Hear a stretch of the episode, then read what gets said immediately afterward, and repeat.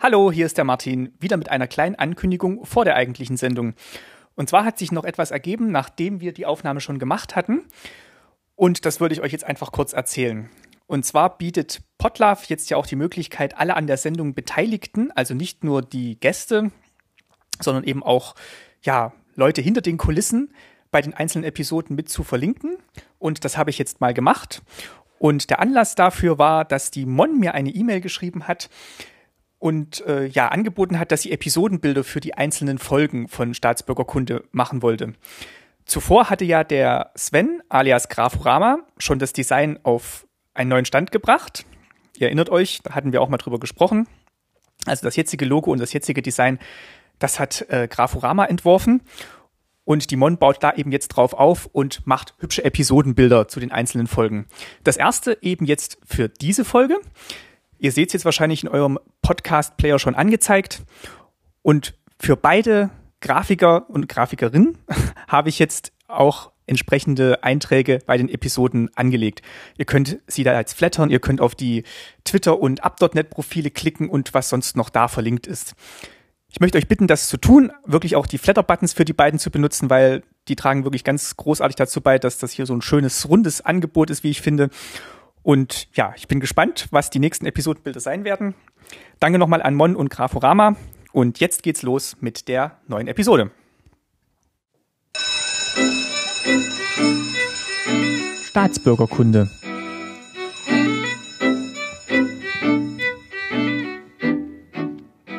Folge 37, schönen guten Tag. Mein Name ist Martin Fischer und ich freue mich, dass ihr wieder zuhört bei Staatsbürgerkunde. Bei mir sind auch heute wieder meine Eltern Christine Fischer. Schönen guten Tag. Und Lutz Fischer. Auch hallo. Und wir sitzen hier schon jeder mit einem Zettel vor sich.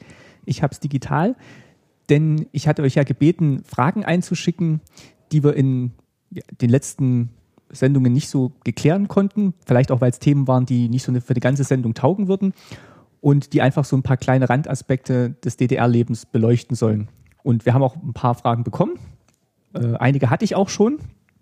Und wir haben die jetzt mal gesammelt und ja, versuchen die jetzt in dieser Sendung mal abzuarbeiten. Das ist also mal ein anderes Format, was wir hier ausprobieren. Ist keine monothematische Sendung. Aber wie gesagt, diese Themen, die wir uns rausgesucht haben für heute, die sind dann auch ein bisschen kurz für eine ganze Folge und da können wir mehrere in eine packen. Aber trotzdem interessant. Also sonst würden die Zuhörer ja nicht danach fragen. Ja, das sind halt einfach so, so kleine Begebenheiten, Rande, ja. die halt auch zu anderen Themenkomplexen gehören, die wir schon behandelt haben. Also vielleicht wiederholt sich auch der ein oder andere Aspekt, aber mhm. im Ganzen ja. sind es, glaube ich, Sachen, die wir noch nicht so explizit angesprochen haben.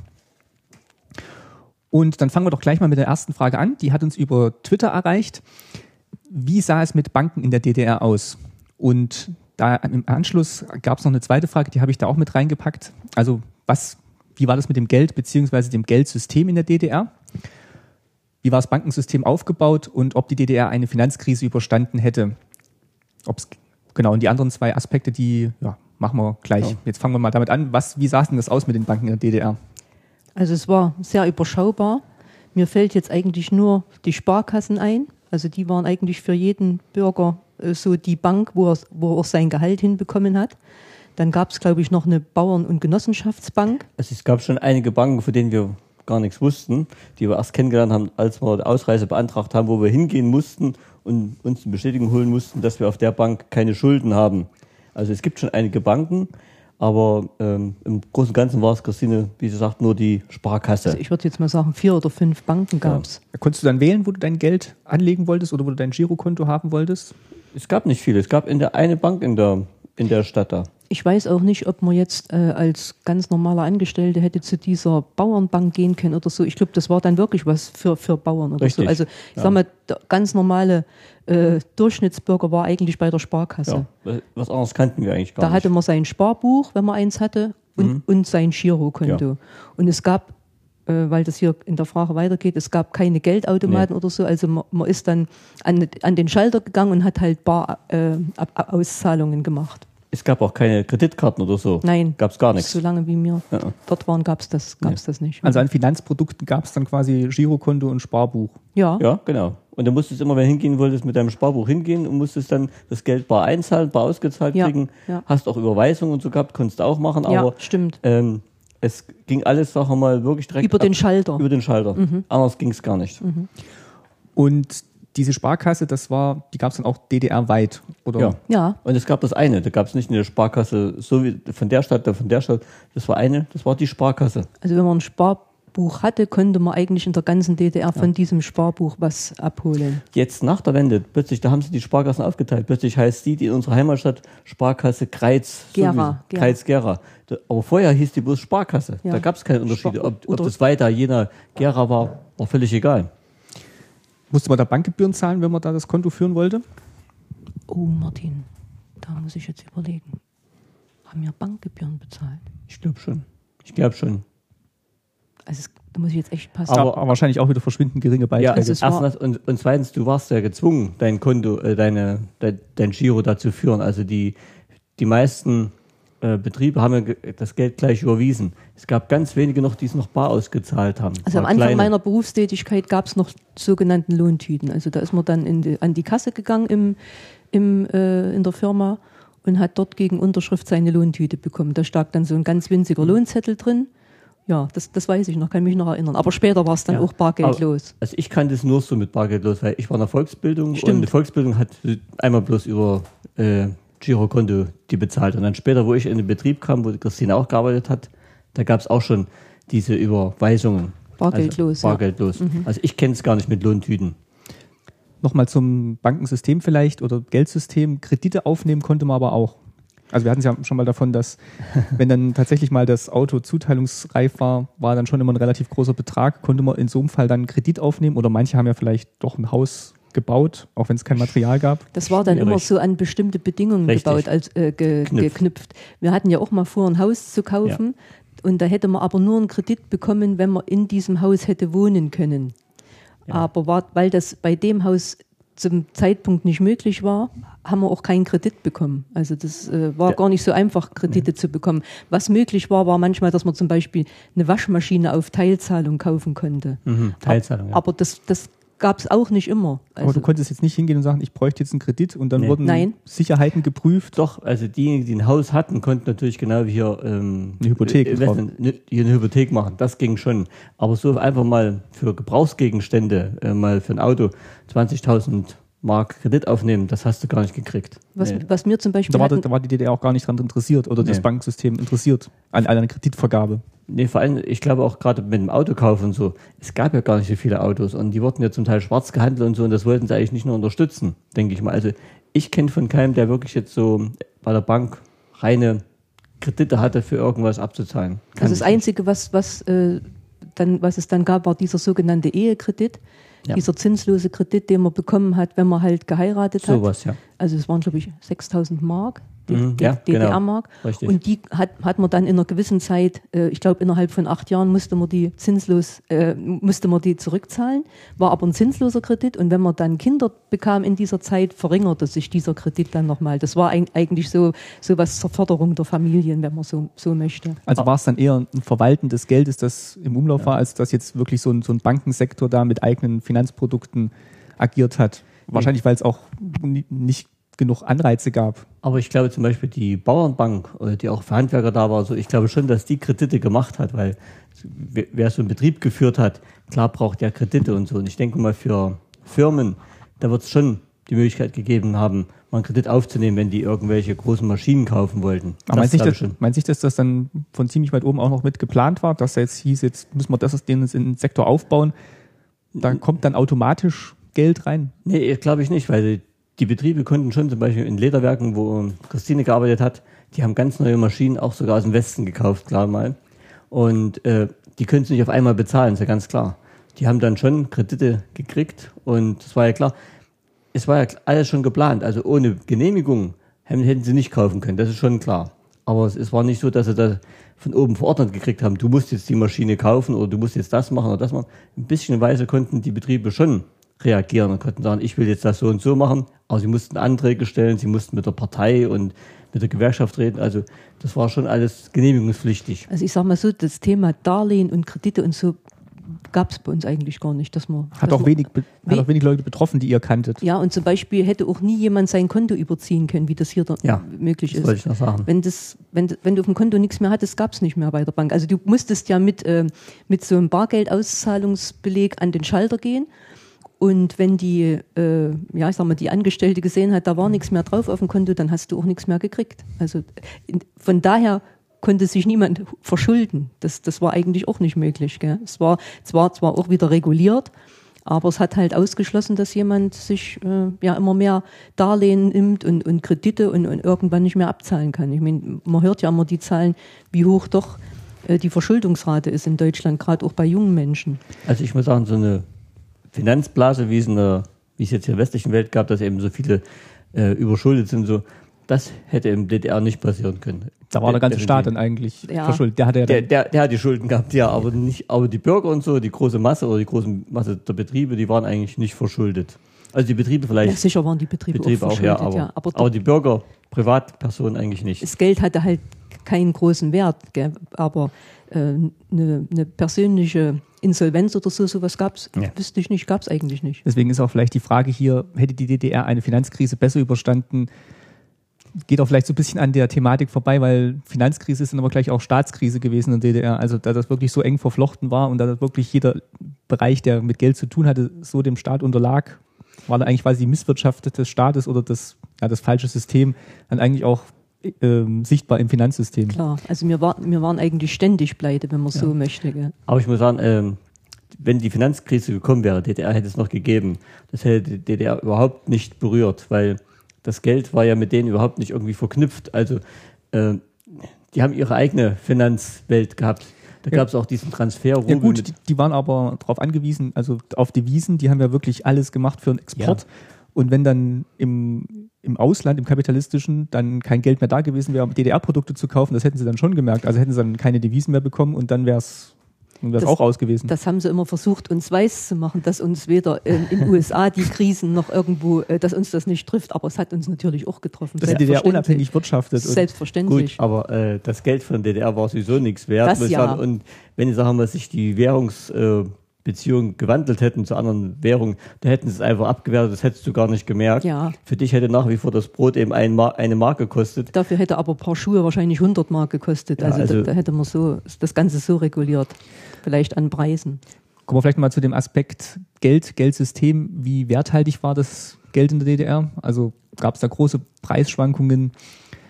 Es gab überhaupt keine Preisschwankung. Gar Das war nicht. alles festgelegt. das war, das Brötchen hat über die, Jahrzehnte. die 20 Jahre, äh, Zehn, zehn Pfennig. ja, Also ich glaube, ja, 10 Pfennig, ja. Grundnahrungsmittel und so, äh, Grundnahrungsmittel, Strom, Wasser, teilweise Mieten, wenn man so will, das war eigentlich festgeschrieben. Das Ja. war äh, subventioniert und da, da musstest du nie mit Erhöhungen rechnen. Aber ich muss sagen, äh, die Preise waren sowieso alle festgelegt. Also ein Produkt hat, solange es das Produkt gab, eigentlich immer dasselbe gekostet. War ja sogar aufgedruckt vom Betrieb schon aus. Da stand EVP, Endverbraucherpreis. Das waren keine Listenpreise wie hier, wo dann der Händler sagen konnte, ach, ich mache mal ein bisschen mehr oder mache ein bisschen weniger.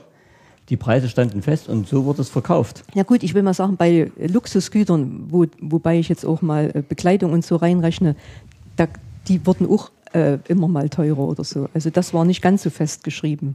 Äh, das- aber schon geplant teurer. Also es war jetzt nicht so, man hat jetzt gemerkt, ähm, grüne T-Shirts gehen super, da können wir die Preise mal ein bisschen Nee, erhöhen. das nicht. Das Das, meine nicht. ich. Es gab mal neue Produkte. Also, und die neuen Produkte, die Preise waren völlig, sagen wir mal, Fantasiepreis. Also Mhm. da, da haben die irgendwas festgelegt. Da hat eben ein Fernseher 4000 Mark gekostet. So, Ja. ob der 4000 Mark wert war oder nicht.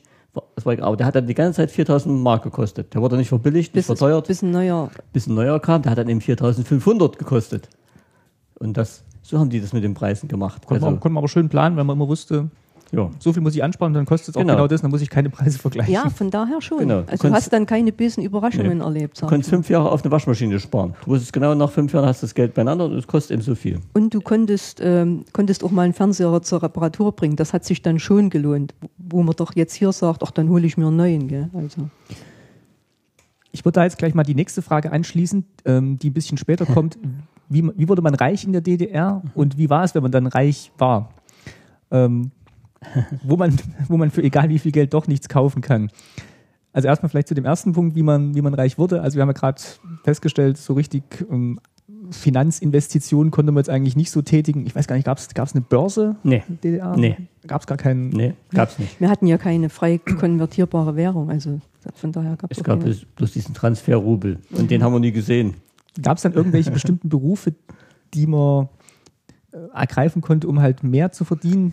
Beziehungsweise gab es irgendwelche, also wenn man es nicht gerade in hohe Position in der Partei hatte, die hatten natürlich dann schon auch Privilegien, aber ob die dann, waren die dann auch reich oder hat sich das hauptsächlich durch Privilegien ausgedrückt, was man, Also es war eigentlich so, die verschiedenen Berufe haben schon verschieden viel verdient, aber es war nicht so große Unterschiede, dass man sagen konnte, der eine ist jetzt wirklich verdient äh, hundertmal ja, so viel ähm, wieder. Ja. gut verdient, besser verdiente oder der andere nicht. Also es kann sein, dass ein Hilfsarbeiter genauso viel hatte wie irgendeiner anderen akademischer Beruf. Das konnte schon passieren. Ich habe als Lehrer 600 Mark die verdient. In den Lederwerken gab es welche, die da gearbeitet haben, die haben mehr verdient als ich am Anfang. Und so ein Betriebsdirektor, der hat genauso in einer Neubauwohnung gewohnt, der hat genauso einen Trabi gefahren, wenn es hochkam, ein Wartburg oder ein Giguli oder ein Lada. Äh, also richtig reich wurden auch die in den höher gestellten Positionen nicht. Was viel wichtiger war, waren die Privilegien, die sie dann hatten. Das war schon nicht eben. oder, Urla- oder Beziehungen vielleicht. Urlaubsreisen an, hier in Länder, wo du nicht hingekommen wärst, in Jugoslawien oder sowas. Das waren denen ihre Gut, Sachen. und das war aber natürlich auch eine Geldfrage, weil manche Urlaube hätten wir uns gar nicht leisten können, selbst wenn, selbst wenn wir sie bekommen hätten. Und es gab schon Berufsgruppen, die besser Das wollte bezahlt ich noch zum, sagen. Zum Ich Beispiel ich nicht Zahnärzte und, und Ärzte waren sicher auch in der DDR äh, besser bezahlt als, es, äh, als andere Berufe. Also Au. das gab es sicher. Also da, da, es gab schon Unterschiede, aber wie der, wie der Lutz schon sagte, nicht so gravierend. Und es gab ja auch äh, verschiedene Steuersysteme. Das heißt, Angestellte wurden anders besteuert als, ähm, als Arbeiter. Ja, aber, aber es, wie du sagst, es gab schon Berufsgruppen, zum Beispiel, wer richtig reich werden wollte, das waren die Handwerker. Die haben wirklich Geld verdienen wollen, aber äh, können. Aber nicht offiziell.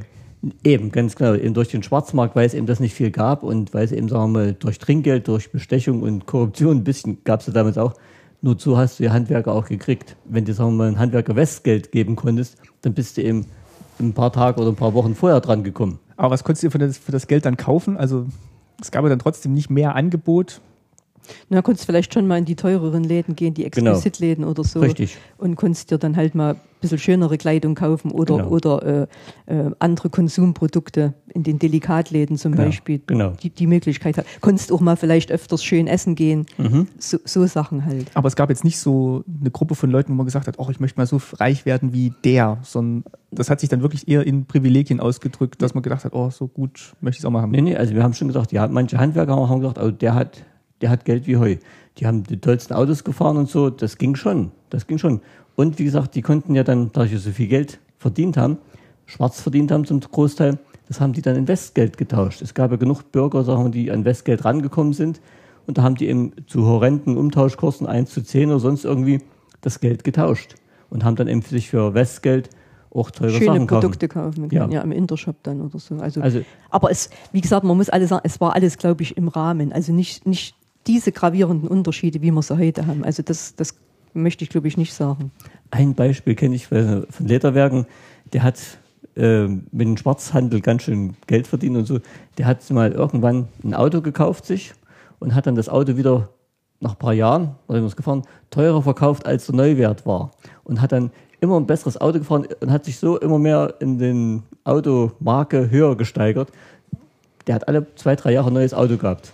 Und dann kann man ja sagen, reich wurde man eigentlich nur, indem man nicht so richtig am Wirtschaftssystem teilgenommen hat. Ja, also Mit Nebenverdiensten also- und so, ja. über normale Arbeit, wie gesagt, konntest du nicht reich werden. Du hast genau gewusst, du hast dein Auskommen, du konntest deine Miete, deine Ja. Nahrungsmittel, deine Kleidung, du konntest gut leben. Also du Ja. hast eigentlich alles gekriegt, was du brauchtest. Also man hatte nicht diese Existenzängste, wie es Ja. wie es hier teilweise ist. Aber man muss auch sagen, es hat eben auch jeder gearbeitet. Und der eigentliche Wert waren dann eigentlich Privilegien und Beziehungen, wenn man wusste, wer kann einem helfen, Genau. auch vielleicht unabhängig vom Geld. ja. Gut, das mit den Privilegien und so, ich denke mal, das ist heute hier nicht anders. Also das wird es immer geben. Aber du kannst dir, wenn du Geld hast, kannst du dir quasi Dienstleistungen einkaufen. In, Ja. dem, in dem Fall, wenn er das schwarz macht und keine Lust hat, sagt er, nö, der ist mir unsympathisch. da hast du auch Pech gehabt, wenn, Ja. er dann, wenn er dann keine Fliesen Oder wenn er keine Zeit ja, hat, ja. Ja.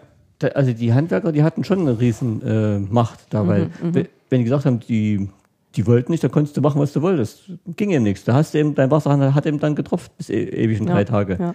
Und wenn du mit den Fliesen, die wir mal hatten für die äh, unsere Krach die Nachtspeicheröfen, da haben wir auch ein bisschen Westgeld gegeben, damit wir ein bisschen bessere Fliesen kriegen. Also manche Kach- Sachen gingen dann ja. schon. Kacheln, ja. Okay. Äh, nächste Frage, wenn wir zurückgehen. Mm, Wenn man dann, sagen wir mal, man hatte Geld und wie ging man dann fein aus in der DDR? Oh ja. Und wie sahen die gehobenen Restaurants und ihre Speisekarten aus? Also Ausgehen war wirklich, äh, sag ich mal, besonderen Anlässen Ja. geschuldet. Mhm. Also Ostern, Weihnachten. Also wir sind eigentlich selten zwischendurch mal essen gegangen. Was, was dann mal so Höhepunkte waren, es gab in Gera, im Interhotel in Gera gab es ein äh, sogenanntes Gourmet-Restaurant.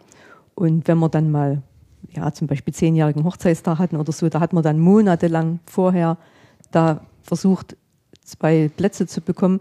Und das war dann wirklich mal ein bisschen eine andere Welt. Also es gab dann wirklich mal Speisen, die man so auf keiner Speisekarte gesehen Ja. hat. Auch mal einen ausländischen Wein, also französischen oder, oder äh, österreichischen Wein.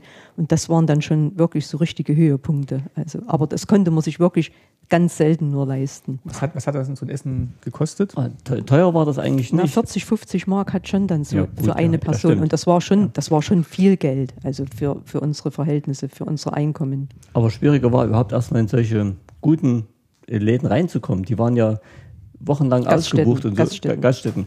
Äh, da gab es zum Beispiel auch in unserem Heimatort weiter, gab es so einen, ähm, einen, einen Club, sagen wir mal, ein Tanzlokal, schöne Aussicht. Da, die haben auch so dir Gourmet-Abende gemacht. Die waren über Jahre lang ausgebucht, du bist gar nicht reingekommen, weil da, die hatten eine gewisse Menge, mehr konnten die gar nicht machen. Weil die, Und da, das waren dann solche Privilegien. Da kamen dann auch nur bestimmte Richtig. Personenkreise hin, also Ärzte Ja. und, und, und Ja. so Leute, also wo man dann auch wieder vielleicht einen Vorteil hatte oder, oder Geschäftsleute oder kleine Handwerker.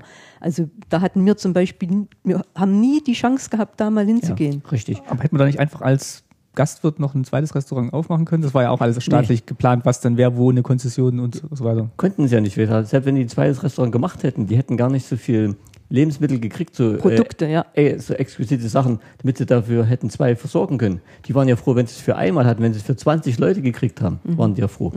Und weil du sagst, dass die, die Spezialitäten-Restaurants, da gab es zum Beispiel in Suhl, so ein japanisches Restaurant und sowas, da bist du gar nicht hingekommen. Ich war ab und zu in der Nähe von Suhl, wollten wir auch mal hingehen, so dienstreisenmäßig. Du bist, da konntest du anrufen, wann du wolltest, ausgebucht. Da gibt es einen Film, Chance. da gibt's einen Film mit Sushi in Suhl, Sushi in Suhl mit Ja. Uwe Steimle. Genau. Hat ihn jemand Genau. gesehen von euch? Noch nicht, Nee. noch nicht, Und- aber das ist, die, das ist das, was der Lutz sagt. Und, und, und da wollten wir mal hin, aber keine Chance. Also da bist du gar nicht Oder anderes Beispiel, es gab in Berlin Palasthotel. Da sind wirklich bloß die Ausländer, die westlichen Ausländer abgestiegen. Du konntest als, als DDR-Bürger auch rein. Aber da bist du wirklich, äh, da hast du richtig Geld gelassen. Ich habe mal von der Armee aus Dienst, äh, Ausgang gehabt, dachte, gehst mal dahin, habe mich auch ein bisschen besser angezogen gehabt. Da gucken die dich schon um. Das ging schon los, wo, wo du reingekommen bist. Da sage ich, ich möchte gerne hier rein. Wie sehen Sie denn aus? Ich sage so. Ja, was haben Sie an? Das war Winter, ich hatte noch einen Mantel drüber. Was haben Sie an? Ich sage, einen Anzug, Krawatte und das möchte er gerne mal sehen. Da musste ich meinen Mantel aufmachen, musste zeigen, was für einen Anzug ich anhabe, was für eine Krawatte. Und dann durfte ich rein. Aber ich durfte mich bloß an die Bar setzen, Weil du nämlich keinen Anzug anhattest. Du hattest, glaube ich, nur einen Pullover an mit Hemd und Krawatte oder so. Es war ja, Ja. bei der Armee, da hattest Ja. du ja wohl keinen Anzug dabei. So, und jedenfalls, äh, ich durfte mich nur an die Bar setzen, weil alles andere angeblich belegt war. Auch die Tische waren alle frei. Ich saß da an der Bar und dann kam dann ein bisschen später so ein paar Animiermädchen rein. Das gab es sogar in der DDR. Und ähm, da hat sich auch eine in die Bar gesetzt. Ich wollte mit der ein Gespräch anfangen. Die hat sich dann gleich ein bisschen weggesetzt. Also, und ich habe dann meine vier Whisky getrunken. Vier Whisky. Da waren 50 Mark weg und mein ganzes Geld, was ich dafür vorgesehen hatte, war vorbei. Nach einer Stunde bin ich halb bedudelt rausgegangen und das war mein schöner Abend. So ein schöner Abend, ja. ja. Also es war schon, es war schon so ein bisschen festgelegt. Alleine schon von Preisen her hat man schon so reguliert, wer, wer solche ähm, Örtlichkeiten besuchen darf und wer nicht oder, oder wer sich leisten kann. Aber wenn nur wegen Ausgehen sagen, also es gab auch diese schöne, äh, es gab auch die Haus der Einheit. Wenn man da hingegangen ist zum Tanzen, das war ganz normale Tanzveranstaltung, da waren über 100 Leute oder noch mehr und das war nicht niveauvoll. Wenn man wirklich niveauvoll gehen wollte, war das diese schöne Aussicht, da waren weniger Tische und da gab es auch Wein und Wein trinken, das war bei uns eigentlich eine Ausnahme. Das gab es nur zum Tanzen da mal. Ja, es gab auch noch ein, zwei andere schöne Lokale, zum Beispiel Gerberkeller. Ja. Da haben dann meine Eltern. Da waren wir oft. Ja, da haben meine Eltern dann manchmal gerade für Ostern oder Weihnachten oder so bestellt. Oder wenn, wenn wirklich mal eine Feierlichkeit war. Dann, aber man musste wirklich sehr, sehr lange vorher reservieren. Gut, nächste Frage ist eine Mail, die kam von der, von der An. Da muss ich jetzt mal kurz gucken, dann kann ich den nämlich vorlesen. Mm, Und zwar hatte die als Themenvorschlag, das, das wir jetzt hier als Frage umgemünzt haben, Zero-Wertstoffsammlung in der DDR. Ähm, und zwar hat sie dahingehend noch Erinnerungen, dass sie sich immer gefreut hat, mit ihrem großen Bruder und im Bollerwagen loszuziehen, bei den Nachbarn noch weitere Zeitungen und Glas zu erbetteln, in Anführungszeichen, und dann das heiß ersehene Geld ausgezahlt zu bekommen. In der Schule hi- hingen dann Wandzeitungen mit Auswertungen, welche Klasse wie viel Wertstoffe gesammelt hatte, und es gab einen regelrechten Wettbewerb. Vielleicht klären wir erstmal kurz, was die Zero-Wertstoffsammlung ist. Zero steht für Sekundärrohstoffe, ist auch ein schönes Kunstwort. Weil es halt keine Primärrohstoffe gab, musste man dann halt Sekundärrohstoffe sammeln und das geschah eben über diese Wertstoffsammlung, hauptsächlich über Schulen, hätte ich jetzt vermutet. Also Erwachsene haben da jetzt nicht so groß teilgenommen, ne? Nee, aber die Erwachsenen wussten das und haben noch aus ihrer Kindheit vielleicht und haben damit fleißig gesammelt für die Kinder. Und zum Beispiel, Kinder haben es wirklich gern gemacht, muss ich sagen. Ich war ja Lehrer und ich selber privat habe es auch gemacht, habe nicht viel Taschengeld gehabt. Ich habe mir durch solche äh, Altpapier und alte Flaschen eben noch ein bisschen Taschengeld aufgebessert. Und die Kinder haben das gemacht für ihre Schulklasse, damit sie dann eben während der Wandertage und äh, Klassenfahrten ein bisschen Geld hatten. Die haben das wirklich gern gemacht. Da wurden dann ganze Straßenzüge, Plakate und kleine Zettel verteilt vorher und dann haben die Erwachsenen das alles schon an die Straße gestellt und dann zogen die Kinder wirklich mit dem Bollerwagen los und haben das dann eingesammelt und haben es dann in, gleich um die Ecke in den Wertstoffannahmestelle gebracht. Also quasi das Recycling Center hat dir dann Geld dafür gegeben, wenn du Sachen Ja, das angeliefert hast du hast. gleich bekommen. Ne? Und ich weiß auch noch wie viel. Pro, pro Glas und Flasche 5 Pfennig haben die gekriegt und pro äh, Kilo Altpapier 30 Pfennig. Also du konntest wirklich schon da ein bisschen deine Klassenkasse aufbessern damit und da kam dann ein paar hundert Euro, ein paar hundert Mark dir da zusammen. Das ging schon. Und was war so der Grund, warum man das überhaupt gemacht hat von DDR-Seite aus? Ging es da wirklich um die, um die Rohstoffe, weil Ja. die wirklich so knapp waren? ich oder, glaube ja. schon mit. Ja, oder einfach damit die Schüler was zu tun haben? Nee, nee. Ach, nee, nicht nur. Nee, nee. Nicht nur. Mhm. Da hing eine richtige Industrie dran. Also, nee, nee, das haben die schon gemacht. Erstens, weil die Rohstoffe wirklich knapp waren und ich fand es gar nicht schlecht, muss ich sagen, weil äh, hier macht man es ja auch mit den äh, Altglasbehälter- Behältern sammeln und so weiter.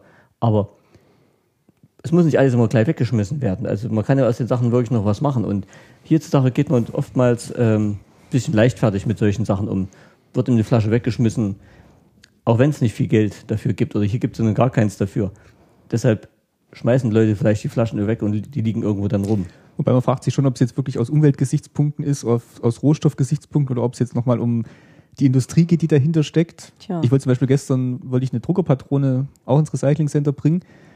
Da hat er sich erstmal angeguckt und überlegt, ähm, ob das jetzt eine Originalpatrone ist oder eine ähm, nachgemachte. Und die hat er dann nicht genommen, die nachgemachte, weil man kann die Patrone dann nicht wieder befüllen und deswegen hat er die nicht angenommen. Also es ging jetzt gar nicht so sehr Ja. darum, dass man irgendwelche Ja. Druckerreste fachgerecht entsorgen muss, sondern es geht tatsächlich dann um die Wiederbefüllbarkeit Ja. dieser Patronen. Also, Also dann, sprich ums, um, ums Geld, um Kommerz. habe ich dann auch gedacht, er Ja. hat gesagt, ich kann sie dann einfach in den Müll werfen. Ja, dann, dann ich- ist die Umwelt nicht so Ja. wichtig. Ja. dann dachte ich auch, Ja. das ist dann wahrscheinlich nicht der Grund, warum man es dann Ja. ins Recycling-Center bringt. Gut, also Recycling ist dann schon Wiederverwendbarkeit, aber man hat ja immer noch so die Idee, alles wird fachgerecht entsorgt und äh, Ja, man wirft nicht alles in den Hausmüll. Und So ist es. Also das wird, wird einem so äh, versucht äh, zu übermitteln, aber dahinter steckt auch wieder nur Geld. Es ist einfach so. Es ist einfach so. Auch diese Mülltrennung und, da war und es so ja, weiter. ja hier schön ehrlich bei der Zero. Auf jeden Fall. Wertstoffsammlung. Also, ja, dass es tatsächlich ums Geld geht. Ja. doch, also ich glaube, die haben wirklich damit ihre die Ressourcen ein bisschen aufgebessert. Weil sie, Ja, und vielleicht auch wirklich Müll, Müll vermieden. Also wenn Ja, das wollte ich gerade sagen. Wollte ich grad, ja, wenn das alles im Müll gelandet wäre, hätte man das wieder das abtransportieren wollte müssen. ich jetzt noch ergänzen. Ne? Ich meine, das hat sich eh nicht gerechnet, die Müllabtrans der Müllabtransport, aber nee, also, also wie gesagt, die Kinder haben das gern gemacht und ich fand es eigentlich eine gute Idee und bisschen auch auf die Umwelt achten dadurch. Und es fiel ja auch nicht so viel an, wie wir jetzt hier Müll haben. Also erstens waren die Verpackungen nicht so, äh, ja, dieses Einschweißen und nochmal verpacken und nochmal in eine Tüte, das gab es ja gar nicht. Also wir haben zum Beispiel die Eier gekauft in einer Papiertüte. Ja. Hast du halt sechs Eier gekauft und die waren in einer Papiertüte drin. Gell? wie oft hatten diese Wertstoffsammlungen eigentlich stattgefunden?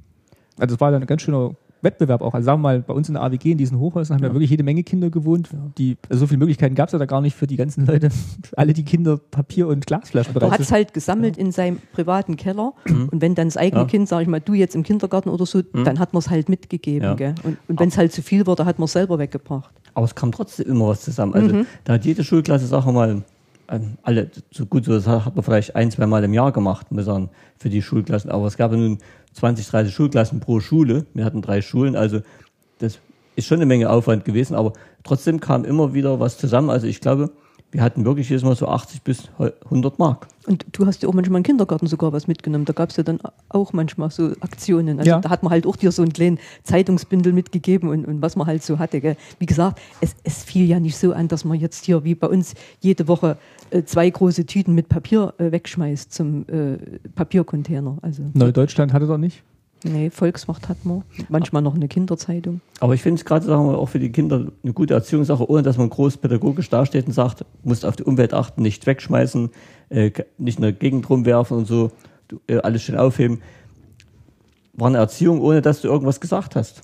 Die Kinder hat Spaß gemacht und die haben noch ein bisschen Geld dafür gekriegt. Also ich fand es eine gute Idee. Gut, und dadurch, dass wir ja nun fast alle noch äh, gerade in, in Weida äh, Kohleheizung hatten, flog natürlich auch manches in, in den Ofen rein, sag ich mal. Gell. Also man hat, man hat einen äh, klaren Container gehabt für Restmüll, dann, also wo, wo auch die Asche und so reinkam. Die Aschecontainer gab es extra, oder? Nee, nee. Nee. Nee, nee. Da, da kam, und dann gab es noch einen für Speisereste. Ja. Die beiden eigentlich. Und nur. Papier und Gläser und so hat man, wie gesagt, hat man zu Ja. diesem äh, Zero-Annahmestellen gebracht. Schon sehr fortschrittlich.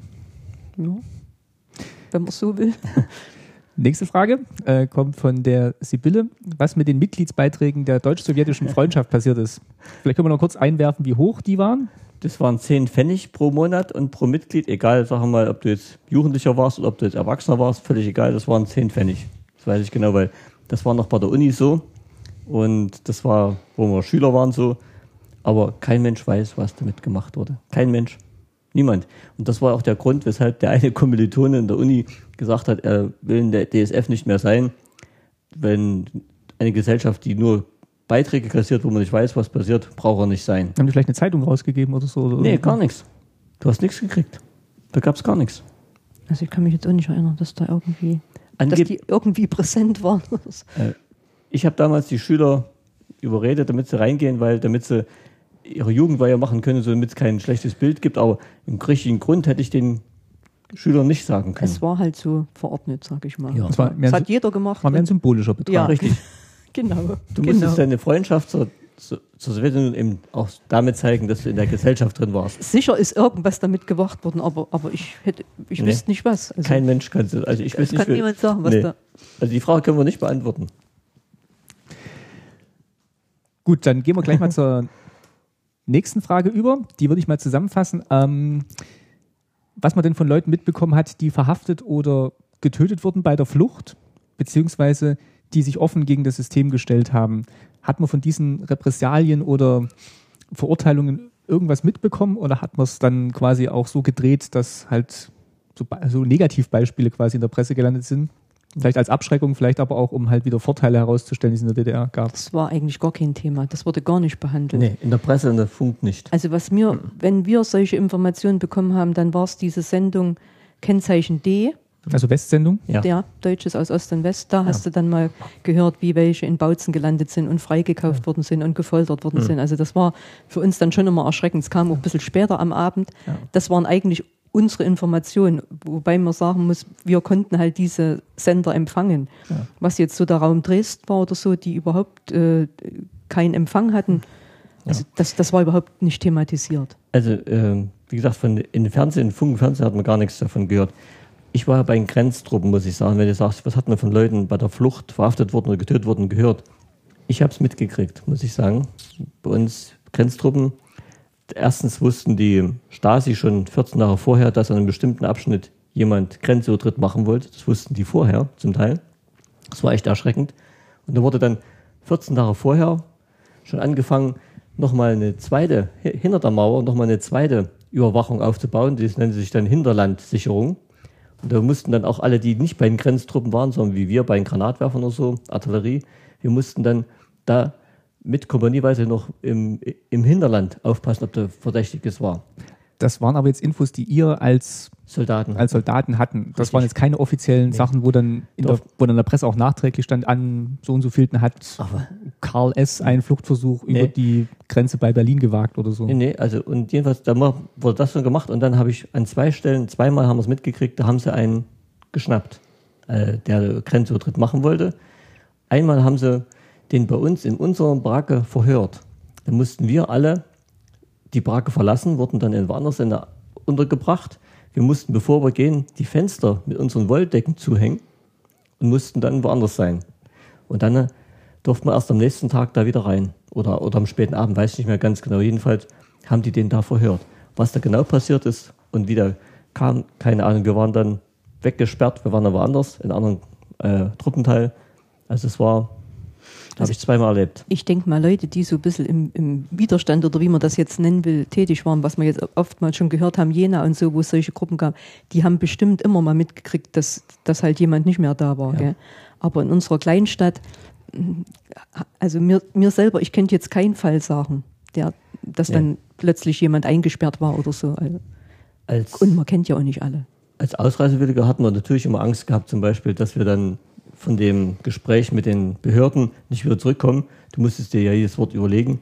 Und nebenan war ja gleich der Stasi-Knast. Und da haben wir auch mal Angst gehabt, dass wir dann gleich von dem Gebäude, wo wir gesprochen haben, gleich nach nebenan geführt wurden. Und das war schon gefährlich. Also wir wussten, dass es nicht, dass es sowas gab. Aber wir haben es nicht richtig mi- mitgekriegt. Man könnte jetzt nicht namentlich sagen, Nein. aber man hat halt manchmal gehört, die und die sind halt, äh, da haben sie die Kinder weggenommen oder so Dinge sind, sind natürlich passiert. Vielleicht waren auch so Gerüchte eher dazu geeignet, noch, Angst zu schüren. noch ja. so Angst zu schüren Ja. und so einen Respekt aufrechtzuerhalten, als wenn man jetzt wirklich genau protokolliert hätte, was passiert ist und welches Gerichtsverfahren und Aber wenn du jetzt die Aufarbeitungssendungen siehst, also das ist schon passiert, dass die Kinder weggenommen wurden oder, oder wo die Eltern ausreisen. ja, aber wenn das nie in der Presse thematisiert wurde, Mhm. Ja. sondern sich eher nur so über Gerüchte verbreitet Ja. hat, ist es dann vielleicht eher als Bedrohung empfunden worden, als wenn man jetzt den ganzen Prozessverlauf, Mhm. den es ja wahrscheinlich offiziell gar nicht so richtig gab oder dass dann nur noch das Urteil gesprochen wurde, ohne dass Richtig. halt Da gab es schon Akten, aber natürlich nicht für die Öffentlichkeit.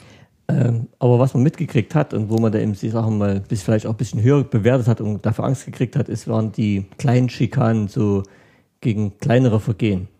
War eben zum Beispiel, äh, gab es ja dieses, die Schwerter zu Flugscharen. Wer das am Anfang auf seinem Parker drauf hatte in der Schule, der hat da wirklich in der Schule massiv Probleme gekriegt. Die, die wurde zum Teil äh, vom Direktor selber abgerissen, abgemacht. Die wurden nach Hause geschickt. Das könnte so weit gehen, dass sie bis zum Schulverweis gegangen wären. Also das gab es schon. Zumindest gab es eine riesen Diskussion.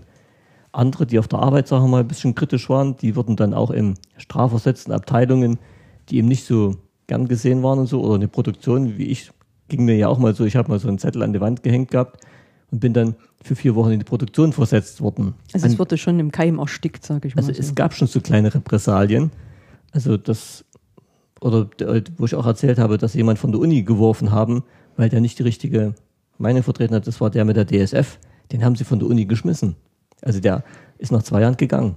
Also es gab schon solche Sachen, dass eben welche, die nicht so dachten, wie sie wollten, ähm, dann unter Druck gesetzt wurden und dann bestraft wurden. Und, und zwar ganz massiv bestraft wurden. Die wurden dann eben, ihr Lebensweg hat sich dann plötzlich ganz anders geändert. Da musste dann erstmal die Produktion oder so, Ja. gell? weil Geld hat er ja nicht gekriegt, da, Ja. also sowas gab es ja nicht, irgendwelche Ja. Unterstützungen. Also da ist dann erstmal in, in Betrieb gegangen und Nee. hat gearbeitet. ich war ja bei dieser Sitzung dabei, wo, wo, wo sie das beschlossen haben. Und da mussten alle FD-Sekretäre und alle ähm, Seminargruppensprecher waren da da. Das waren zwölf Mann, wir waren sechs Seminargruppen. Da wurde so lange diskutiert, bis alle zugestimmt haben, dass der erstmal seinen Klassenstandpunkt in der Produktion finden muss. Genauso haben sie es gesagt, genauso.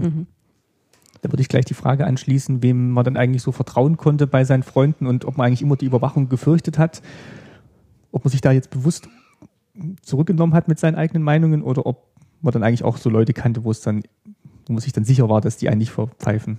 Ich will mal sagen, so am Arbeitsplatz und so, da waren wir schon ein bisschen vorsichtiger, weil da gab es ja genug Genossen, die da in der Abteilung waren oder im Betrieb und, und wo man nicht ganz sicher sein konnte, was da weitergetragen wird. Selbst wenn die manchmal kumpelhaft getan haben und so gesprochen haben, also da waren wir schon vorsichtig, das wusste man schon einzuordnen. Aber so im Verwandtenkreis, im Freundeskreis, da hat man eigentlich ziemlich offen gesprochen. Gut, also man hat nur Verwandtenkreis zum Beispiel wirklich ganz offen gesprochen, auch selbst bei mir nicht, ich Bei hatte, dir auch nicht so. ha? ich hatte ja auch, sagen wir mal, die, die Geschwister, die nicht ganz, die, die, die voll auf der Linie lagen, also mit denen ich da auf der politischen Linie nicht einheit, äh, einer Meinung war. Aber im Großen und Ganzen, du hast dir immer überlegt, was du sagst. Also auch unter Freunden und so. Du hast mal einen Witz gemacht und so, aber, aber du hast den Freunden schon vertraut. Gell? Aber es war immer, Doch, würde ich auch sagen. bei der Ausreise dann, dann haben wir auch selbst bei unseren engsten Freunden gezweifelt dann zum Schluss, weil wir nicht wussten, dass die Stasi dann plötzlich Sachen oder Redewendungen von uns gebraucht hat, wo wir nicht wussten, wo die herkamen. Und dann fängst du an, wirklich an allem zu zweifeln.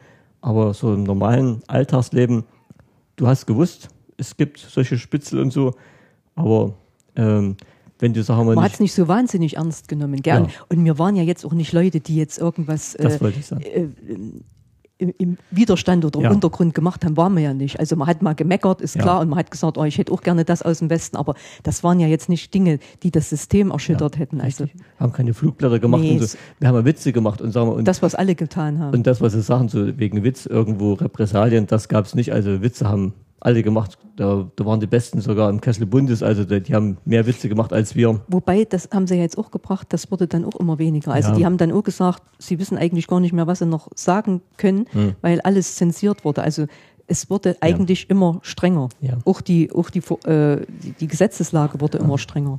Aber ich sage im Freundeskreis, also du hast nichts so gemacht, wo wo du denken, denken musstest, also dafür wirst du eingesperrt. Mhm.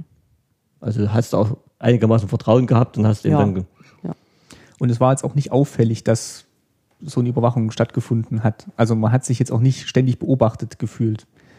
Auch wenn man jetzt mit Leuten gesprochen hat, die, die man gut kannte und denen man vertraut hat. Mm, Ich muss immer wieder dazu sagen, wir haben wirklich in einer Kleinstadt Mhm. gelebt und, und da kennt ja, wie man immer so sagt, je, fast jeder jeden. Also ähm, das mag in Großstädten bestimmt anders gewesen sein. Gell? Also sicher gab es so Leute auch bei uns, aber Aber da gab es auch nicht irgendwelche, denen man es zugetraut hätte, Doch, wo man gesagt hat, ah, der, der, der ist Doch. immer so komisch und jetzt ist der schon wieder hier. Und, Das wollte ich sagen. Also in der Kleinstadt, wo jeder jeden kennt, Mhm. da wurde schon über verschiedene gemungelt. Der ist bestimmt bei der Stasi. Ja, so. So, so wie, wie, wie bei der Sonnenallee. Der hat ein Telefon, als ist er bei der Stasi. Oder der ist bei der Stasi, wer ein Telefon hat. Also das gab es schon. Äh, und zum Beispiel bei mir auf Arbeit als Lehrer, da gab es auch einen, der, der hat uns auch ständig in, hier ähm, zwischen die Beine getreten. Also da hast du auch gedacht, na, der ist garantiert bei der Truppe dabei. Also da warst du dann schon vorsichtig, wenn du mit dem gesprochen hast. so gell? doppelzüngig gab es dann welche. Ja, ja. Die haben im, im, im kleinen Kreis oder im, im Ja. Kollegenkreis so gesprochen und Ja. offiziell dann ganz anders. Genau. Also das, hast du, das kriegst du aber auch alles mit. Und dann bist du vorsichtig, was Ja. Mhm. du, wenn der mal dabei steht, irgendwo in der Nähe ist, dann, dann redest du nicht mehr so, Nee. wie du sonst reden würdest. Wenn der weg ist, dann bist du wieder offener geworden. Das geht ganz automatisch, das, das gewöhnst du dir an. ja gut. Ja. Ja, aber es ist auch oftmals heute wieder so, dass man bestimmte Themen nicht mehr mit allen bespricht. Also das, Das machst du ja eh nicht. Also du Ja. redest ja eh nie mit, mit, mit allen gleich. Also du redest auf Arbeit anders als im Freundes-, als im. Familienkreis. Ja, ja. Das machst Nur, du eigentlich. nur diese Angst vor einer ähm, Ja. gesetzlichen Verfolgung oder einer Verfolgung durch den Staat ist jetzt vielleicht heute geringer. Das ist anders, das ist anders. Aber so diese einheitliche Meinungsbildung, die wird ja im Moment wieder sehr stark äh, Ja. gefördert, also und, und äh, gewünscht, sage ich mal. So dieses äh, Political correct, ja, correct, und das ist manchmal ein bisschen, kippt manchmal jetzt so langsam ein bisschen. Und da war es halt verbunden, damals in der DDR, halt mit staatlicher Repression. Also die Ja. Staatliche Meinung war dann nicht nur political correct, die war dann halt auch wirklich Gesetz. Ja, ja. Und du hast, sagen wir mal, intuitiv die Grenze gewusst, bis wohin du gehen darfst und du hast dich dann nie rangewagt. Also du hast gesagt, bis dahin, du kannst mal ein kleines Witzchen machen und so. Bis dahin konntest du gehen und da kann dir nichts passieren. Also ich finde, in einer exakten oder richtigen Demokratie muss alles erlaubt sein und auch nicht dieses politisch korrekt, wo wir uns gerade bewegen. Das ist einfach nicht gut. Also das, dieses Deckeln, äh, das darf gesagt werden und, und das, also ich finde das ganz furchtbar. Gut, ich denke mal, so eine Demokratie, die, wenn sich Leute zur Demokratie zusammenfinden, so eine Gesellschaft, dann haben die ja schon erstmal ein paar Grundwerte, die sie auf jeden Fall alle miteinander teilen. Ja. Und im Rahmen dieser Grundwerte sollte man dann schon miteinander diskutieren können. Ja, aber, Aber wenn jetzt einer, sagen wir mal, die Anarchie ausruft oder Nein, sowas nicht. Aber du, wir wissen alle, wovon wir sprechen. Also es, es gibt schon wieder Themen, äh, Aber im wo Prinzip, eben nur eine Meinung zulässig ist. im Prinzip ist das das Gleiche. Es gibt eine Grenze, die jeder kennt, in, egal in welchem Kreis du bist. Mhm. Ja. Und die Grenze musst du einhalten. Oder du bist eben außerhalb dieser Gemeinschaft. Ja. Und, äh, und das weiß jeder, egal, ganz egal, wo du bist. So, ähm, nächstes Thema war, vielleicht gehen wir nochmal zurück, auch was mit Leuten passiert war, die gegen das System waren und vielleicht eine Flucht versucht hatten. Da wollte noch einer mal was wissen über den Schießbefehl, den du vielleicht hattest oder nicht hattest an, an, bei deiner Zeit bei der NVA. Du hast ja gesagt, ihr hattet, glaube ich, miteinander vereinbart, wenn ihr schießen müsst, dann schießt ihr daneben. Und Nee, das kann man so nicht sagen. Also selbst bei der, also ich will mal ganz am Anfang, an, Anfang, Anfang. Bei der Musterung schon, da, wo es hieß, ich komme zum Grenztruppen, schon da wirst du gefragt, äh, äh, ob du auch schießen würdest oder, oder so ungefähr, wenn ihm was passiert. Da weichte erstmal noch ein bisschen aus. Wo ich dann äh, bei der Grundausbildung war, da wurden wir, ich war bei den Grenztruppen, da wurden wir auch wieder geholt und wurde auch gefragt, was würdest du machen, wenn jetzt so ein Fahnenflüchtiger käme und so, würdest du schießen? Und du bist dann wirklich auf, ein, auf so einem Grad gewesen. Sagst du jetzt was total dagegen, gegen die DDR und so weiter, dann weißt nicht, was passiert. Also deshalb ha- versuchst du einen Mittelweg zu finden. Ich habe dann gesagt, ich war noch nicht in der Situation, das ist ja wirklich eine einmalige Situation und ich weiß nicht, wie ich dann handeln würde, sage ich, ob ich wirklich auf Menschen schießen könnte. Ich weiß es nicht, sage ich. So habe ich mich dann rausgeredet. Und das muss vielleicht schon der Grund gewesen sein, weshalb ich nicht dann an die Grenze selbst gekommen bin, sondern eben in diese den Grenztruppen beigeordnete Artillerie bei den Granatwerfern. Und weil weil du sagst, dass dem Menschen ähm, abgemacht haben, dass sie schießen, das konntest du gar nicht so ausmachen. Weil du wusstest nie, mit wem gehst du auf Streife. Also die wurden immer zu zweit losgeschickt und du wusstest immer ganz genau, einer von den beiden ist ziemlich rot. Also das heißt, du konntest denen gar nicht trauen, richtig. das So heißt, mal- bei dir war es immer der andere, oder was? nee, nee, ich war ja nie auf Streife. Achso, okay. Also ich muss Ich sagen, diese Antwort, die du da gegeben hast, war, glaube ich, sehr gut. Auch wenn dein Dienst dann sehr hart war, aber Ja. dass der Lutz praktisch nie in die Situation gekommen ist, Ja. äh, handeln zu müssen oder, oder entscheiden zu müssen. Das muss ich echt sagen, Gott sei Dank. Also du konntest nie eine Absprache treffen, von wegen jetzt, wir schießen daneben und so, das ging gar nicht. Also du konntest, bei der Armee konntest du wirklich keinem trauen. So. Vielleicht habe ich es auch verwechselt mit dem, mit dem Film An die Grenze. Da, haben die nicht da sowas ausgemacht? Also, wo, irgendwo, wo wir den Themenblock gesprochen hatten. Aber vielleicht ging das dann auch gar nicht, wie du sagst, weil man dann nie wusste, mit wem man dann tatsächlich Ja. in, in so eine Situation gelangen konnte. Also ich habe zwei gute Freunde gehabt bei der Armee, muss ich sagen, mit denen haben wir schon so gesprochen, was wir da machen würden, wenn es käme. Und da hast du auch gesagt, also ich schieße bestimmt dagegen. Aber gerade mit dem, mit dem Danebenschießen, es war ja auch so, es gab ja diese Schießausbildung. Wenn du da immer, sagen wir mal, eine Eins geschossen hast, ganz super toll, hast eine Schützenschnur gekriegt, hast noch eine Sonderurlaub gekriegt und so. Aber dann wussten die auch, wenn da einer kommt, der trifft. Wenn der nicht trifft, dann hat er absichtlich daneben geschossen. Also habe ich immer bei den Schießübungen immer mal gut geschossen und mal nicht gut, immer mal so daneben, immer hin und her. Und dann, äh, also ich war immer ein ziemlich schlechter Schütze, so ungefähr. Also hätte ich mal sagen können, ich habe daneben geschossen, ging nicht besser. Aber und bei der, selbst mit dem Schießbefehl, einen richtigen Schießbefehl gab es nicht, sage ich nochmal. Also das wurde nie so öffentlich gesagt. Es gab eine Vergatterung und ich hatte ja immer Wache in der, im Truppenteil. Ich bin in die Grenze gekommen. Im und- Hinterland. ja, ich, also ich musste unsere eigenes Objekt immer bewachen. und äh, da musste immer so im Kreis rum, um den Sportplatz rum, rum äh, gehen zum Beispiel. Und vor dem Sportplatz wurde dann die Vergatterung gemacht. Das heißt, die, die dann an dem Tag zur Schicht, zur Grenzschicht ausgerückt sind, mussten antreten. Dann kam der Offizier oder der, die vom Dienst und hat gesagt, so, also eure Aufgabe ist jetzt wieder die Grenze zu bewachen und so und jede feindlichen Übergriff mit allen Mitteln abzuwehren. So haben die das gesagt. Die haben nicht gesagt, ihr müsst schießen. Die haben gesagt, ihr müsst jeden Grenzübertritt mit allen Mitteln abwehren. Was sie dann, sagen wir mal, in den politischen Unterrichten gemacht haben, es gab ja auch Politunterricht jede Woche, dann haben sie das, sagen wir, vielleicht schon ein bisschen differenzierter gesagt, äh, auch wieder Anspielungen gemacht, wie man die Waffe einsetzen muss und so weiter. Das weiß ich nicht genau, aber offiziell gab es den Schießbefehl so nicht. Also die haben das wirklich gesagt, mit allen Mitteln. Also umschrieben. Ja. Umschrieben. Grenzsicherung. Aber, aber jeder wusste, was gemeint ist. Ja. Alle, alle Mittel heißt, Das, das war ja so das Versteckte, gell? Also Ja. so bestimmte Andeutungen, man hat es nicht konkret ausgesprochen und jeder wusste aber, was gemeint ist. Also auch im, im Alltagsleben oder im, ja. Nächste Frage dreht sich jetzt auch nochmal um die sozialistische Arbeit. Da gab es äh, PA-ESP, produktive Arbeit, Einführung in die sozialistische Produktion. Das hat man schon mal ganz kurz angesprochen, ich glaube bei der Berufs Wahl Oder oder, Schulsystem. Oder Schulsystem. Ja, ja. Vielleicht können wir es nochmal kurz erklären, was sich hinter diesen zwei Abkürzungen PA und ESP versteckt. Also es gab einen Unterrichtstag in der, Politi in der sozialistischen Produktion, UTP. Jede. Woche, jede Woche. Unterrichtszahn der Produktion. Ja, so jede Woche. Und der hat sich in drei Teile unterteilt, in technisches Zeichnen, ESP und PA.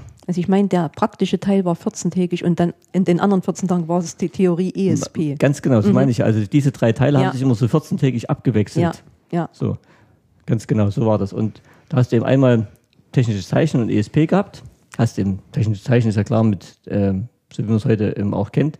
Und ESP, da hat man, hat man dir die Grundlagen der sozialistischen Produktion beigebracht. So, wie das alles so funktioniert. Und, Ökonomie und sowas, ja. Und dann hast du- Arbeitsproduktivität. Und alle 14 Tage bist du dann vier Stunden lang, bist du dann, sagen wir mal, in so eine Produktion gegangen. Da gab es zwei Arten. Da gab es einmal, die hatten an, neben den ESP-Räumen oder neben diesen Theorieräumen, hatten die so eine Art Werkstatt und da hast du dann dort geübt feilen, da hast du wochenlang, wochenlang gefeilt, bis eben die, die, diese Pfeilnaht so gerade war, wie sie sein sollte. Oder hast mit einer Säge, mit einer Eisensäge über stundenlang so Teil, äh, die Metallstücke abgesägt. Ja. Also, Ja, auch Mädchen, auch Mädchen. Ja. Wann Oder waren das, war, das war jetzt in 60er und 70ern. ja. Ja, als wir noch zur Ja, Schule. aber warte, ich will sagen, das gab diese Produktionsräume und dann gab es auch noch, ein bisschen später, bist du richtig in die in, in Betriebe reingegangen und hast in den Betrieben, äh, haben die extra äh, ich ein Band gehabt oder extra Räume gehabt, wo nur solche Schüler gearbeitet haben. Auch die haben richtig Produktionsmittel, äh, die Produkte hergestellt mit. Wir haben zum Beispiel in Göschwitz Bügeleisen hergestellt. Wir haben die Teile geliefert gekriegt und wir als Schüler hatten die zusammenzubauen.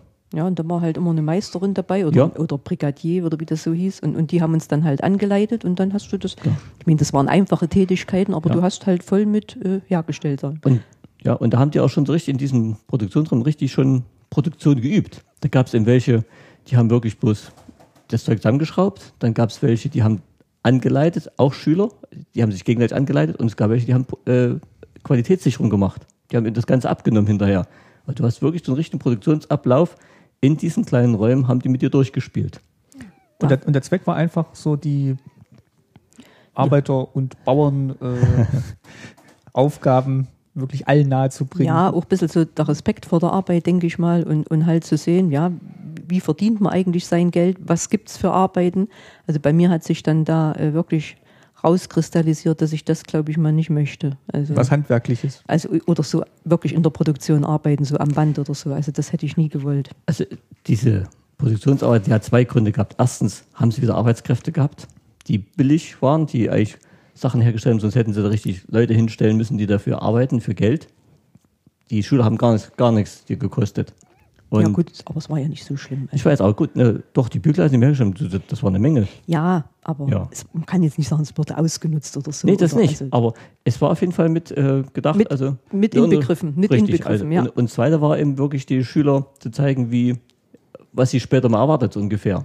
Ich muss sagen, äh, ich habe ja in, in Lederwerken weitergearbeitet und da wurden zum Beispiel im Sommer und in, in Winterferien die Schüler, das wurde richtig mit eingeplant. Also die haben ja dann einen Ferienjob gemacht und das war wirklich ein Bestandteil, sag ich mal, der Arbeitskräfte. Also dadurch konnte man natürlich im Sommer ein paar mehr Leute in Urlaub schicken.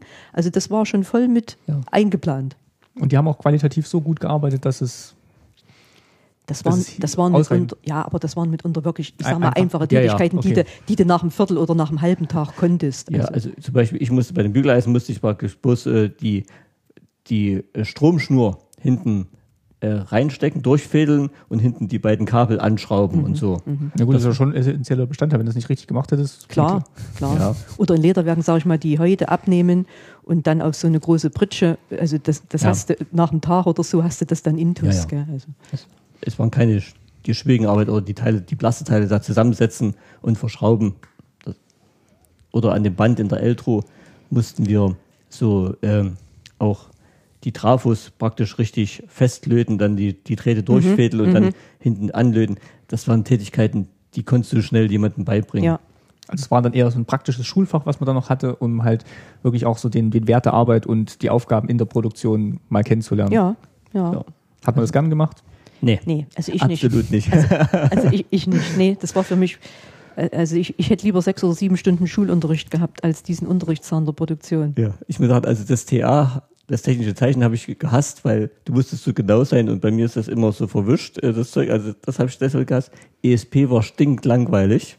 Das hatte ich überhaupt nicht interessiert, wie die da ihre Produktionsbetriebe und Planwirtschaft machen. Ausrechnen und die. Und das äh, pro produktive Arbeit, das war erstens stupide oftmals. Das war wirklich, weil es eben so einfache Tätigkeiten waren. Du hast es eben dann hunderttausendmal gemacht und ne, da haben wir auch Blödsinn gemacht. Da habe ich mal die ganze, die ganze UDP lahmgelegt, indem ich so gedacht habe, ich habe keine Lust mehr, habe ich einfach mal einen Kurzschluss gemacht und da war mal für eine Stunde oder zwei Stunden Ruhe. Na toll.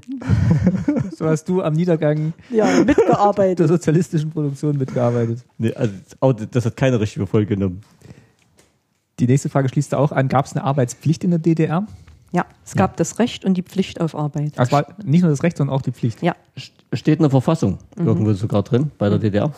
Jeder hat das Recht und die Pflicht, an, mitzuarbeiten. Also auch wer jetzt durch, als Handwerker durch Schwarzarbeit reich geworden ist, konnte sich dann nicht irgendwann mal, konnte mehr irgendwie sagen, jetzt habe ich genug Geld, das reicht mir jetzt bis zum Ende.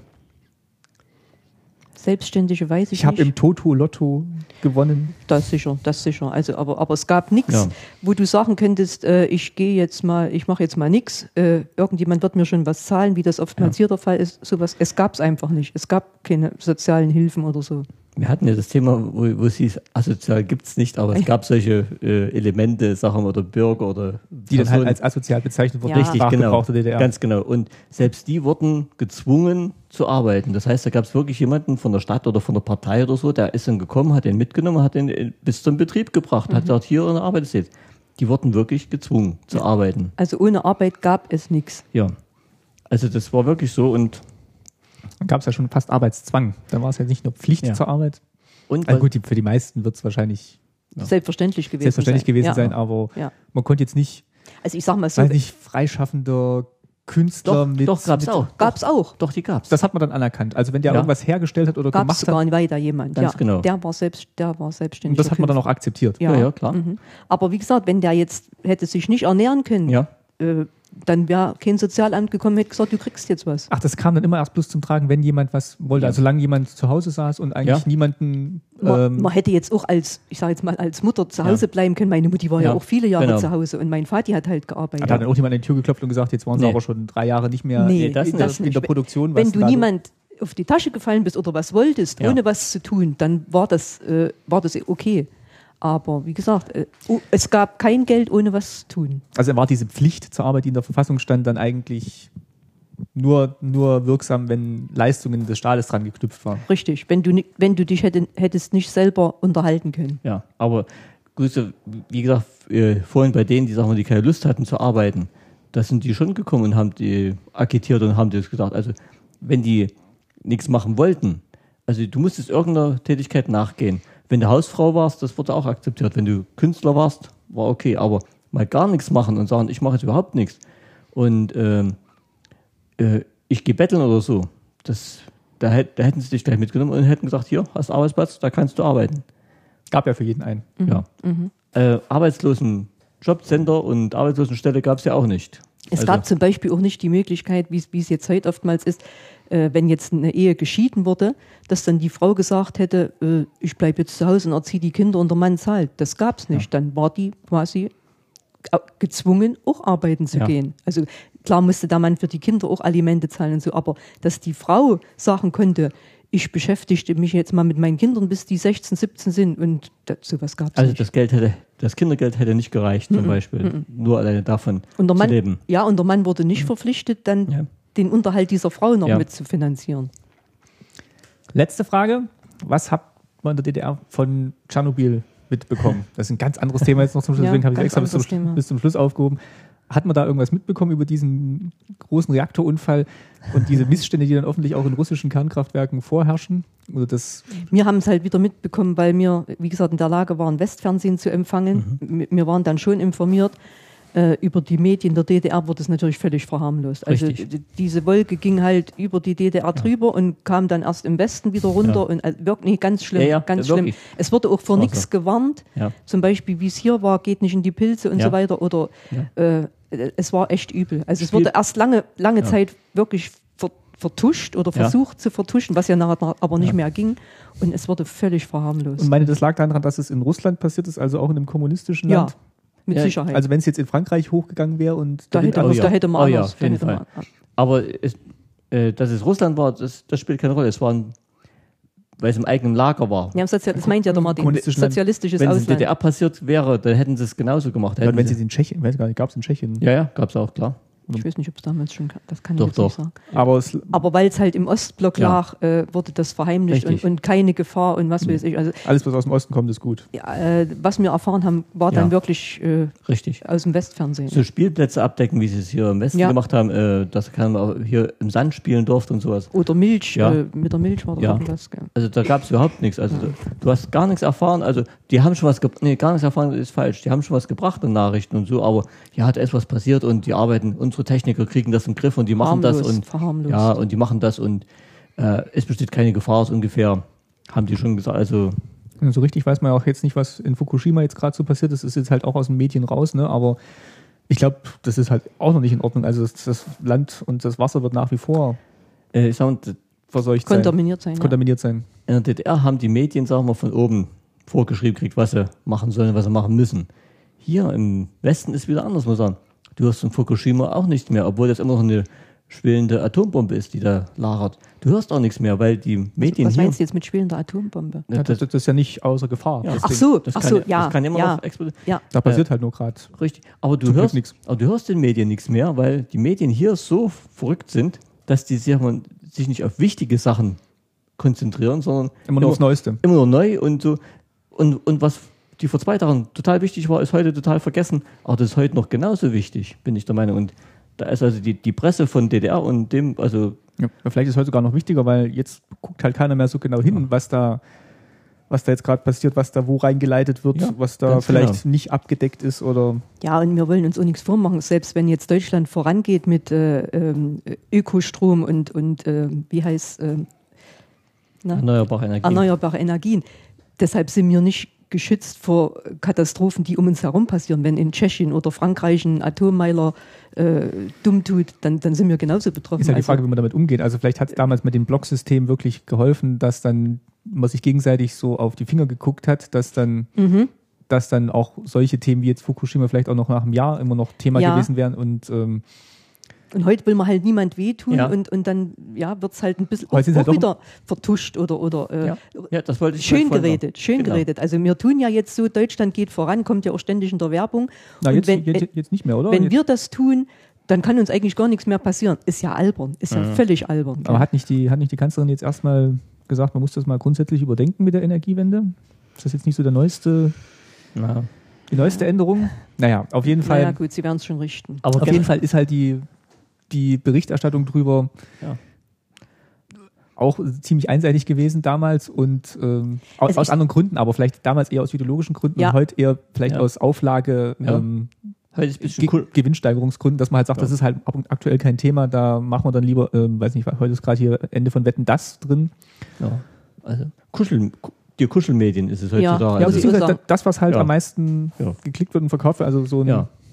weiß nicht, ob es da noch wirklich so, so ein Also so, mittlerweile, einen, so einen ideologischen Anspruch gibt, wirklich so auch Ja. über wichtige Sachen zu berichten. Es gibt ja schon noch vereinzelt Magazine, die das machen. Ich Ja. habe eben hier Monitor und ja, so weiter. solche, solche, genau. Aber die haben sie ja irgendwie auch auf ganz tolle Sendeplätze Mhm. verlagert. Das und, ganz genau. ähm, Also ich muss auch sagen, meine Tendenz geht auch so dahin, dass ich äh, nicht mehr viel glaube, was so in den ganz normalen Nachrichtensendungen kommt. also ein Satz möchte ich nur sagen. Also in der DDR wurde die Medien zensiert von oben herab. Hier ähm, jetzt heute zensieren sie die sich selber. Möchte ich sagen. Also durch das, was sie halt auswählen oder was, Ja. was halt denken, dass am, am seichten Vorabend dann eher Ja. präsentiert. aber das Ergebnis ist im Prinzip das gleiche. Wie gesagt, es gibt schon noch vereinzelt gute Sachen. Also zum Beispiel auch, ähm, weiß nicht, hier Quarks und Co., die haben ja wirklich auch eine große Sendung gemacht zu ähm, Fukushima, wo sie wirklich auch mal detailliert präsentiert haben, was, was dahinter Mhm. versteckt, was sich dahinter versteckt und nicht nur so ein Drei-Minuten-Beitrag in der Tagesschau. Aber sowas läuft dann halt irgendwie abends 22.30 Uhr Ja. in, in irgendeinem dritten Programm versteckt. Ja, und, äh, Richtig. Aber wenn es nicht in den Hauptnachrichten kommt, guckt auch keiner das Quarks und Co. an. Das ist richtig. Aber immerhin gibt es noch die Möglichkeit, dass sowas finanziert wird und dass solche Reportagen gemacht Ja. werden können. Aber Damals hat es ja gar keiner überhaupt Hat ja überhaupt niemand einen Reporter losgeschickt, um zu sagen, äh, guck mal, wie es da aussieht in Tschernobyl. Also vom DDR-Fernsehen jetzt. Also mich regen bei den ganz normalen Nachrichtensendungen wirklich schon diese Formulierungen au auf. Also das ist sowas von äh, ja zurechtgebogen und, und also das, das ist gar keine kritische Berichterstattung mehr. Das ist nur noch Larifari. Gibt schon noch, aber du musst halt sehr, sehr lange suchen, bis, das mal, bis du mal wirklich Ja, aber ich sag mal, die Tagesschau oder so, das war ja immer die Sendung oder so, wo man gesagt hat, da kriege ich jetzt äh, wichtige Informationen. Aber das ist auch nicht mehr. Wie gesagt, man merkt es eigentlich immer am besten an Themen, an Themen, wo man sich auskennt. Wenn da irgendwie so Fehler oder Ungenauigkeiten oder Verkürzungen dargestellt sind, dann sagt man, ja, das stimmt jetzt aber nicht so richtig und das, das merkt man da halt. Bei anderen Themen wird es halt nicht anders sein. Da kennt man sich halt nicht aus. Das wird dann halt so dargestellt, dass es halt in irgendwie drei Minuten Fernsehbeitrag passt in der Tagesschau. ja. Und ähm, ja, wirklich so große Reportagen, die gehen dann halt irgendwie unter. Also insofern kann man wirklich sagen, dass sagen wir, die Medieninformation in DDR zu dem heute sich kaum noch unterscheidet. Du erfährst irgendwann eine große Schlagzeile und das war's. DDR war die Schlagzeile noch weg, das ist der einzige Unterschied. Ich sage jetzt mal nur Finanzkrise. Es wird ja keiner behaupten, in Europa ist die Finanzkrise vorbei, aber auf, all- auf einmal ist alles toll. Du hörst, du hörst nichts mehr. Es muss halt immer mit einer Geschichte verbunden werden. In der DDR war halt immer die Geschichte der, der äh, große Aufstieg des Sozialismus und alle arbeiten tatkräftig mit. Ja. Da war es schon sehr offensichtlich. Ja. Aber hier funktioniert halt so ein Thema auch bloß, wenn, Ja. wenn so eine Geschichte drumherum erzählt werden kann und jetzt so ein, so ein Prozess mit so einer Halbwertszeit von so einem Reaktor, das, das, das kommt, das funktioniert in den Medien halt nicht, weil das halt so graduelle, lange, wierige Prozesse sind. Das, das hast du jetzt die nächsten 30, 50, 100 Jahre Ja, was, da, wird- was davon. man wird- das lässt sich halt in dieser kurzlebigen Medienlandschaft gar nicht darstellen. Nicht. Da passiert halt was, Ja. zack, fliegt jemand hin, dann laufen Leute mit, äh, mit Schutzanzügen durch, dann macht jemand eine Strahlmessung, das sind halt Bilder, die du zeigen kannst, aber dass das, was da jetzt wirklich passiert, über einen langen Zeitraum, da, da gibt es überhaupt kein Format im, im Gut, Fernsehen. aber doch, man könnte sich mal schon in Abständen immer wieder mal über solche wichtigen Sachen informieren, auch wenn, sagen wir mal, ähm, nicht unbedingt was so total Neues passiert ist. Aber zu sagen, das Ding brennt immer noch, Ja. Naja, Passt oder, mal oder, wenn, auf. oder wenn ich höre, Griechenland hat jetzt doch wieder ein paar Milliarden gekriegt, zwar nicht alles, weil eben immer noch was nicht stimmt, da, dann denke ich mir, wann stimmt's denn mal? Wann, wann machen sie denn jetzt mal Reformen? Aber wa- was soll, was soll denn das sein, wenn sie dann trotzdem immer wieder Milliarden kriegen? Wie gesagt, das lässt sich wahrscheinlich in diesen, in den Medien, die wir gerade haben, vielleicht gar nicht so darstellen, so in der Ausführlichkeit. aber Gut, ich würde sagen, äh, mit diesem kleinen Exkurs in die Medienlandschaft sind wir dann auch durch mit unseren Fragen, die wir hatten. Äh, vielen Dank an alle, die welche eingeschickt hatten, auch schon länger her. Wir haben jetzt hoffentlich ähm, viele davon beantworten können. Ihr könnt gerne weiter Fragen schicken. Ich sammle die dann und wir machen bestimmt mal wieder so eine, so eine Fragerunde.